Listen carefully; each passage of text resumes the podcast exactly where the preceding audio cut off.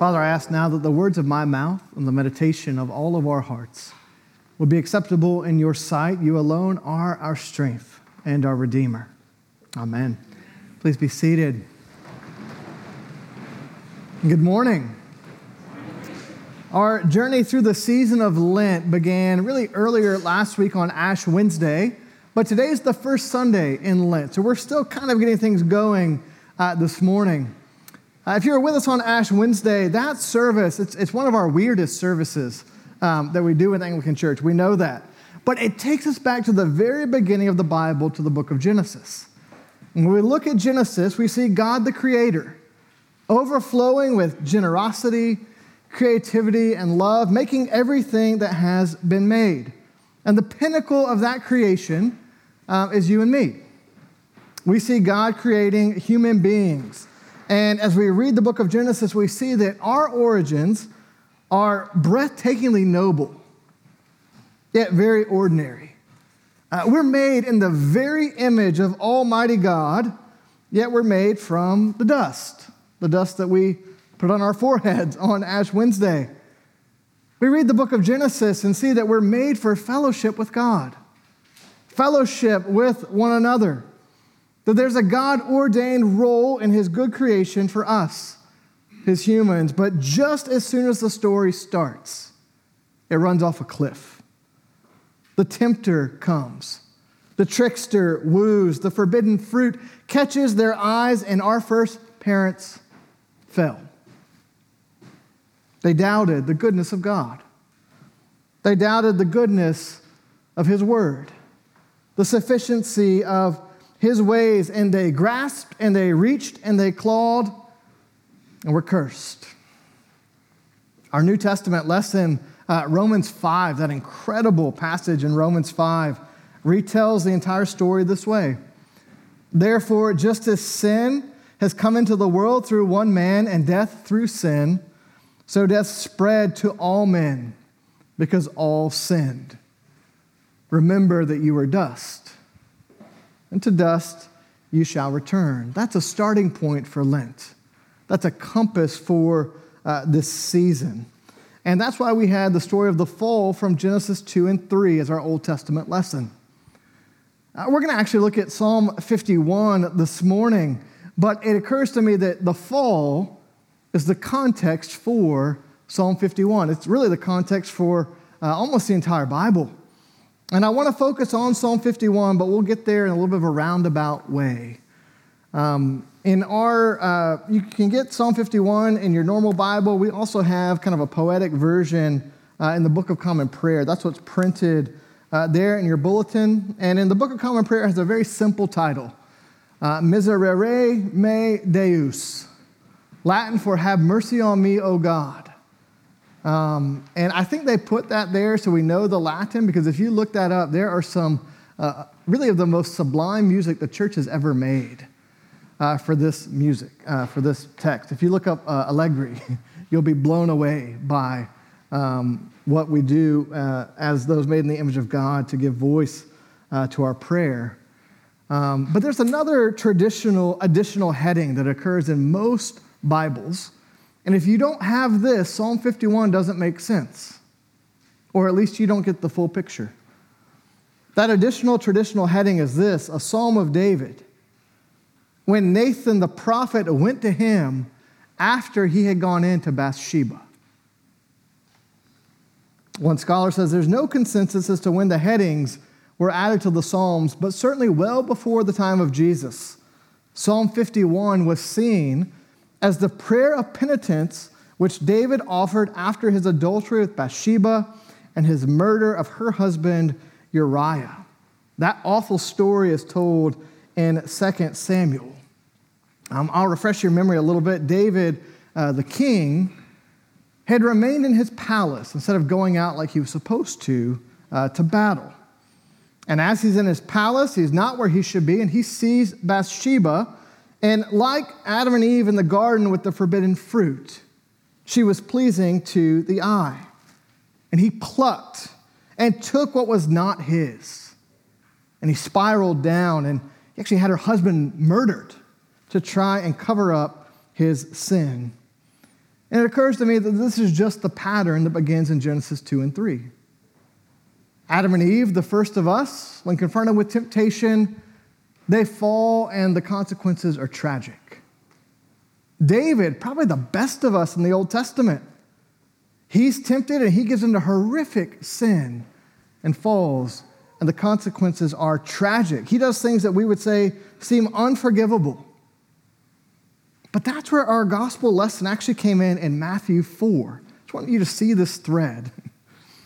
The response to temptation by Adam and Eve is they give in and they fall. The response to temptation by David is he gives in and he falls. The response to temptation by Jesus,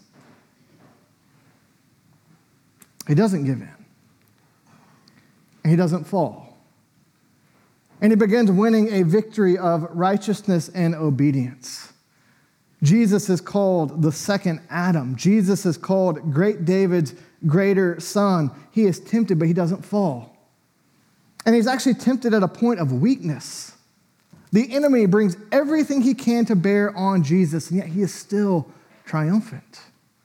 So he reverses that pattern of sin and death and begins a new work of righteousness and life. That's what Romans 5 tells us all about. Now, there's a fancy theological term for what I just described. It's called recapitulation. That's your SAT word for today, recapitulation. I understand actually in counseling there's a different nuance of that term. But I actually didn't understand this theological term fully until I was playing a video game with my son Noah when he was a little boy. We had a Nintendo Wii. Anyone ever played on a Nintendo Wii? Okay, this may go better than the last service. I'm excited about this. All right, so we had a Nintendo Wii, and we like to play this game called Super Mario Brothers. I'm guessing even if you don't know anything about video games, you have heard of the Mario Brothers. Am I right? Yeah. All right, so we would be playing Super Mario Brothers, and this iteration of that game on the Nintendo Wii had something called Super Mode. I think I'm going to get the details right here. Now, Super Mode, bear with me. Super Mode kicked in when you were completely frustrated and utterly defeated. See, if you were trying to beat a level and you died 8 times, not once, not twice, 8 times, then you had the option to activate Super Mode. And here's what would happen. If you took that option, the level would start over, but instead of you controlling everything, a magic Super Luigi would appear. And he would go through the whole level, and he would do it perfectly. He would show you exactly where to jump and hit and move and dodge. He did the level to perfection, and he would complete the level.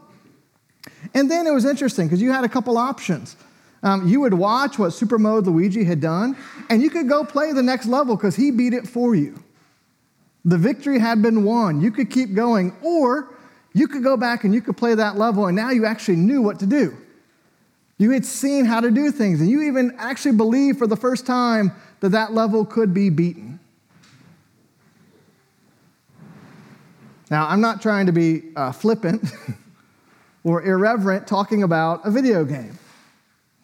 This is deadly life or death stuff, temptation, sin, and death, but I actually think it's a great picture of the entire story of the Bible and of our own spiritual lives. Because when we try to play the game on our own, we die. Time after time after time after time. We think we can do this. Nope, that didn't work. We die time after time after time. We see temptation. We think we know what to do. No, it triumphs again and again and again. From Adam to Moses, to David, to you and to me, we cannot move on or move forward or defeat that great enemy on our own. And I don't have to convince you of this, do I? That we struggle with temptation and sin, that we do the things that we don't want to do. You know what this is like in your own life. When you give in to temptation, when you indulge in sin, when you had hoped you wouldn't, and even sworn it would never happen again. But it did. And it does. Our best efforts are simply not good enough.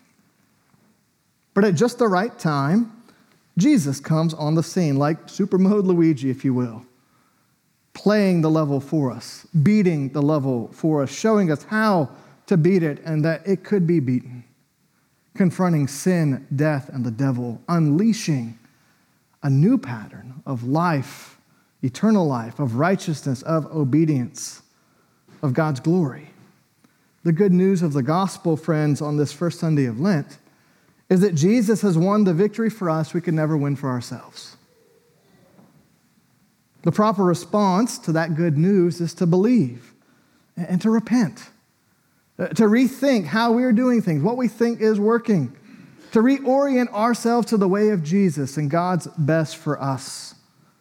I think particularly when we see how temptation has tripped up you and me, how it's triumphed over us, when we have a sense of our own sinfulness, which the Bible says is God's kindness, that God's kindness leads to repentance when he cuts us to the quick and we realize what we have done. When that happens, well, friends, there's a great opportunity, because we have the opportunity then to be honest about our sin, our struggle, our temptation, and to repent and return to the Lord. We're not left with it on our own. We don't have to hide like Adam and Eve. We don't have to make things worse and try to cover it up like David. Now, David, his sin is huge. His sin is so big. But his repentance is also huge. His repentance is so big. And he leaves us this gift, Psalm 51, this blueprint of repentance. And I would just say that this psalm, we're going to talk about it in a minute, but this gives us a tool that if you pick it up and use it during this Lenten season, or really at any time, it doesn't have to be Lent, but we're in Lent now, you can take this tool and it will transform your life through repentance. Let's talk about Psalm 51. Psalm 51 is the quintessential psalm of Lent, of repentance, of penitence. I've been reading Esau Macaulay's new book on Lent. I would recommend it. It is little and it is fantastic. He says Lent is inescapably about repenting. Repentance is a change in direction, a spirit-empowered turning around.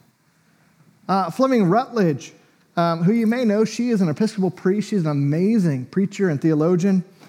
She actually points out that the subject of fasting and spiritual practices in general, it's really become a thing. There's a whole cottage industry of how to do spiritual stuff.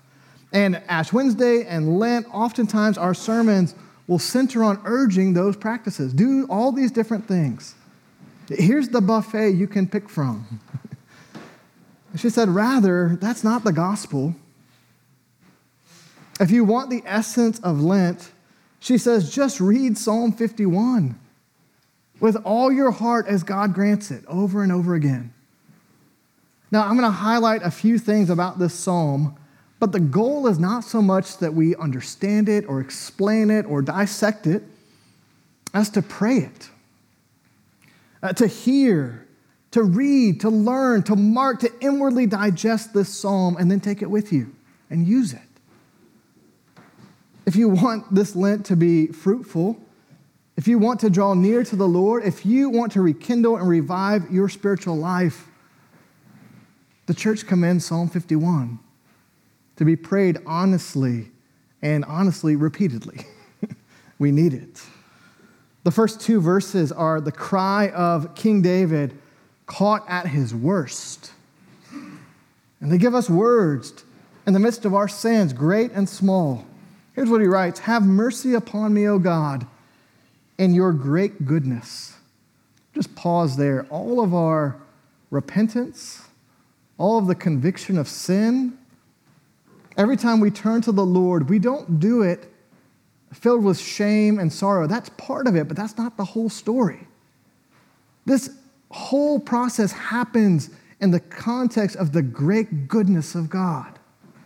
That's why we can turn to him even when things are a mess, and it's good news because we know that he will forgive. Look what he says: according to the multitude of your mercies, wipe away my offenses. All those sins and temptations and failures that we feel acutely, we actually have someone to take them to.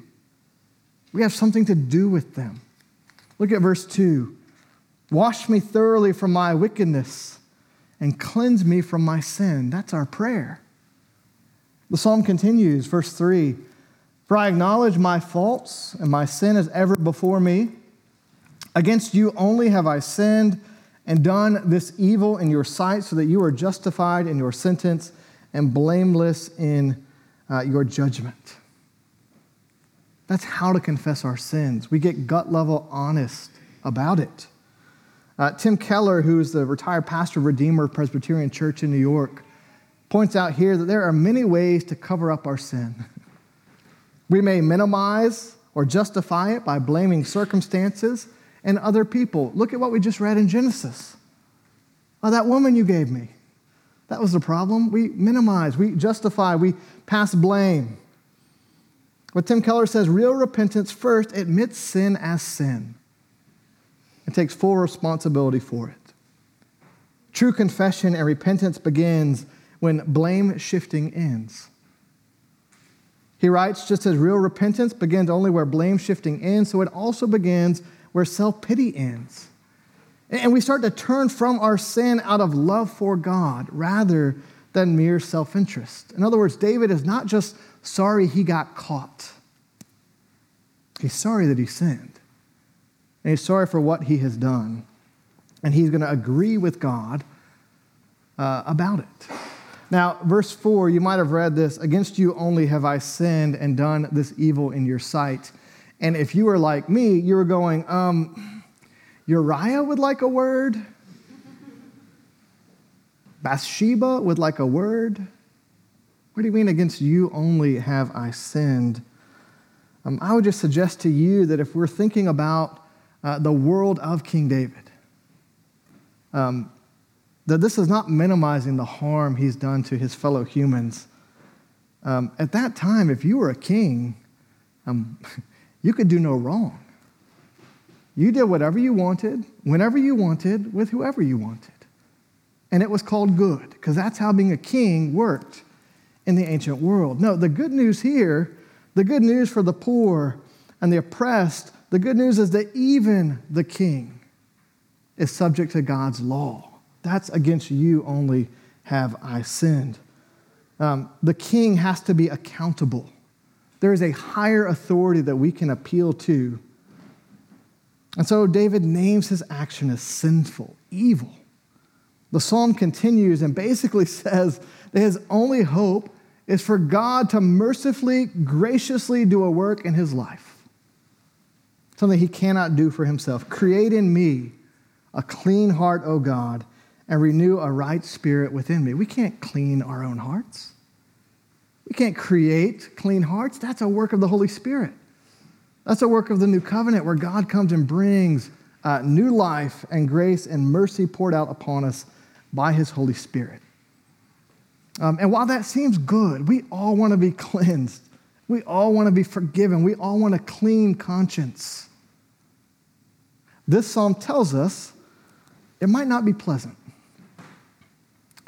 That there is a scalding, scraping, cleansing work that has to happen deep within each one of us. Verse 7. You shall purge me with hyssop, and I shall be clean. You shall wash me, and I shall be whiter than snow. I don't know if you've ever seen a hyssop branch. These grow in the Middle East. These hyssop branches, they are filled with twigs and sticks and thorns.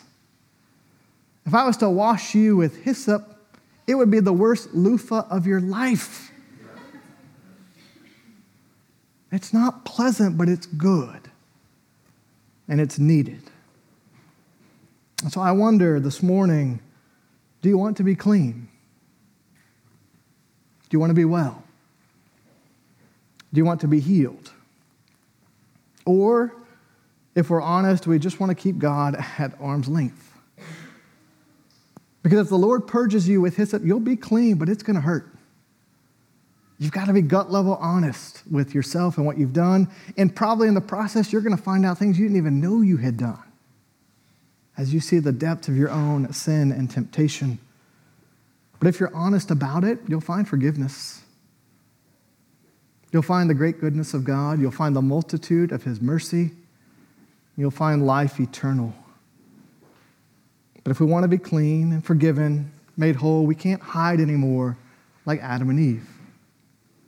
We can't pretend, cover up, or make excuses. We certainly can't clean ourselves up. We come to the Lord in the midst of our mess and say, will you do something? I can't do anything else. I can't make this work. I've actually been following over the last few weeks this thing happening at Asbury University. Maybe you've seen this in the news. Some are calling it a revival. Some are calling it an outpouring. I'm not as concerned with how you want to label it, but it looks like some young people are getting serious about the Lord, and he is meeting them and their seriousness. And he is bringing conviction, and he is bringing repentance, and he is bringing joy. I tend to be a little bit of a skeptic when I hear these things. I remember when I was in seminary, there was a revival in Toronto, and people were barking. And I was like, are you kidding me? What do you mean people are barking? That's the weirdest thing I've ever heard of. That's not in the Bible. But in this instance, what I've heard is people are being convicted of sin, and they're repenting. And they're finding joy, and there's a peace and a calm to it. And I go, that could be a work of the Lord. Now, we're going to take any good work, and we'll mix in and mess it up, won't we? We're really skillful at that. But I've been following what's happening.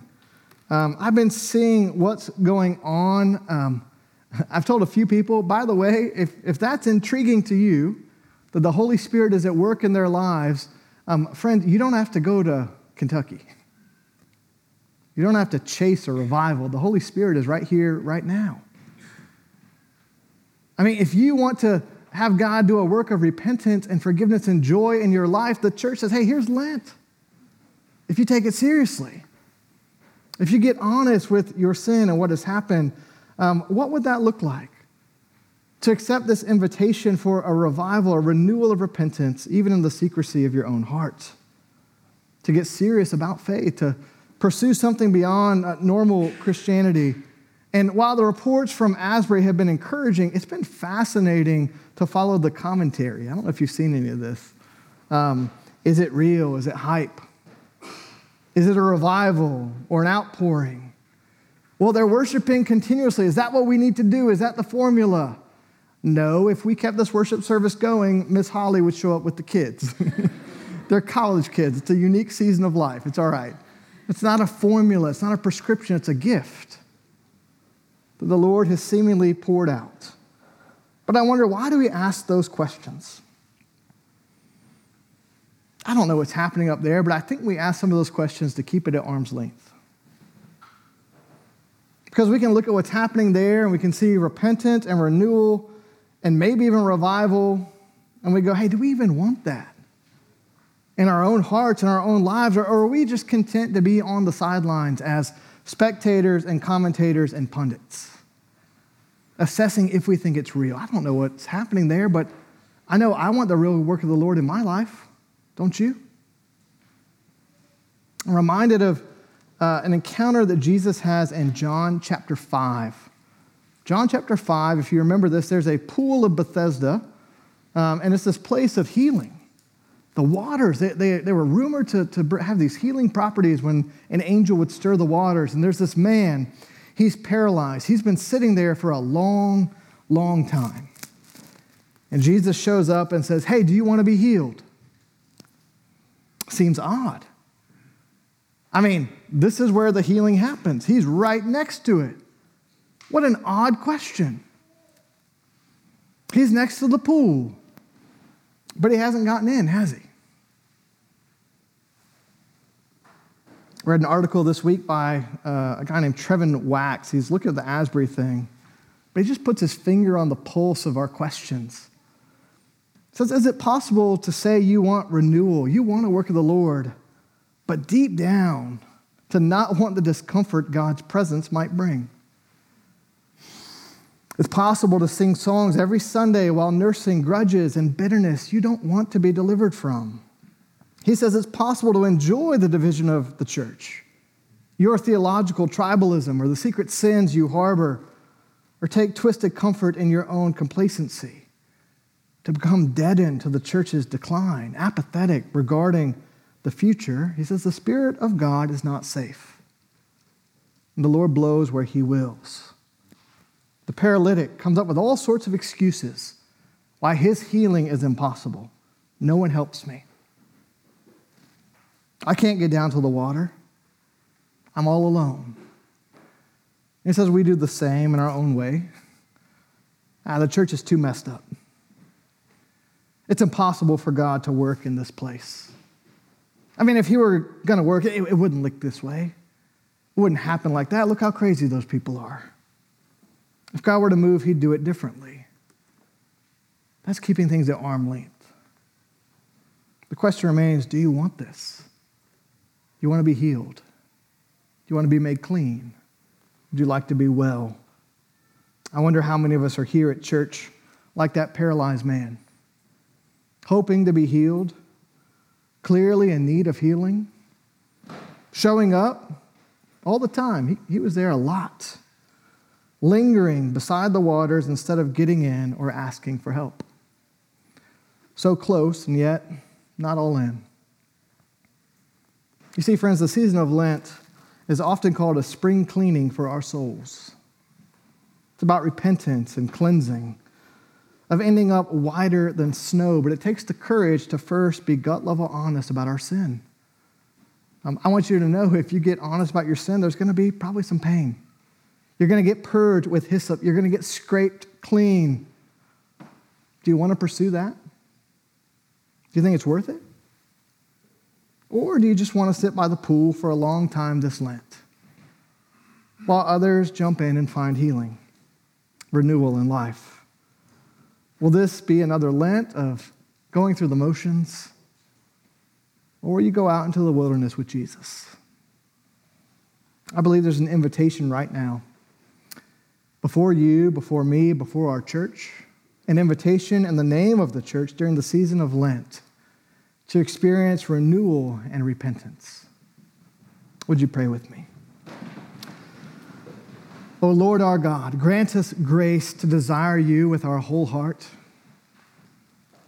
that desiring you we may seek you, seeking you we may find you, that finding you we may love you, that loving you we may hate those sins from which you have delivered us and are freeing us from, through Jesus Christ our Lord.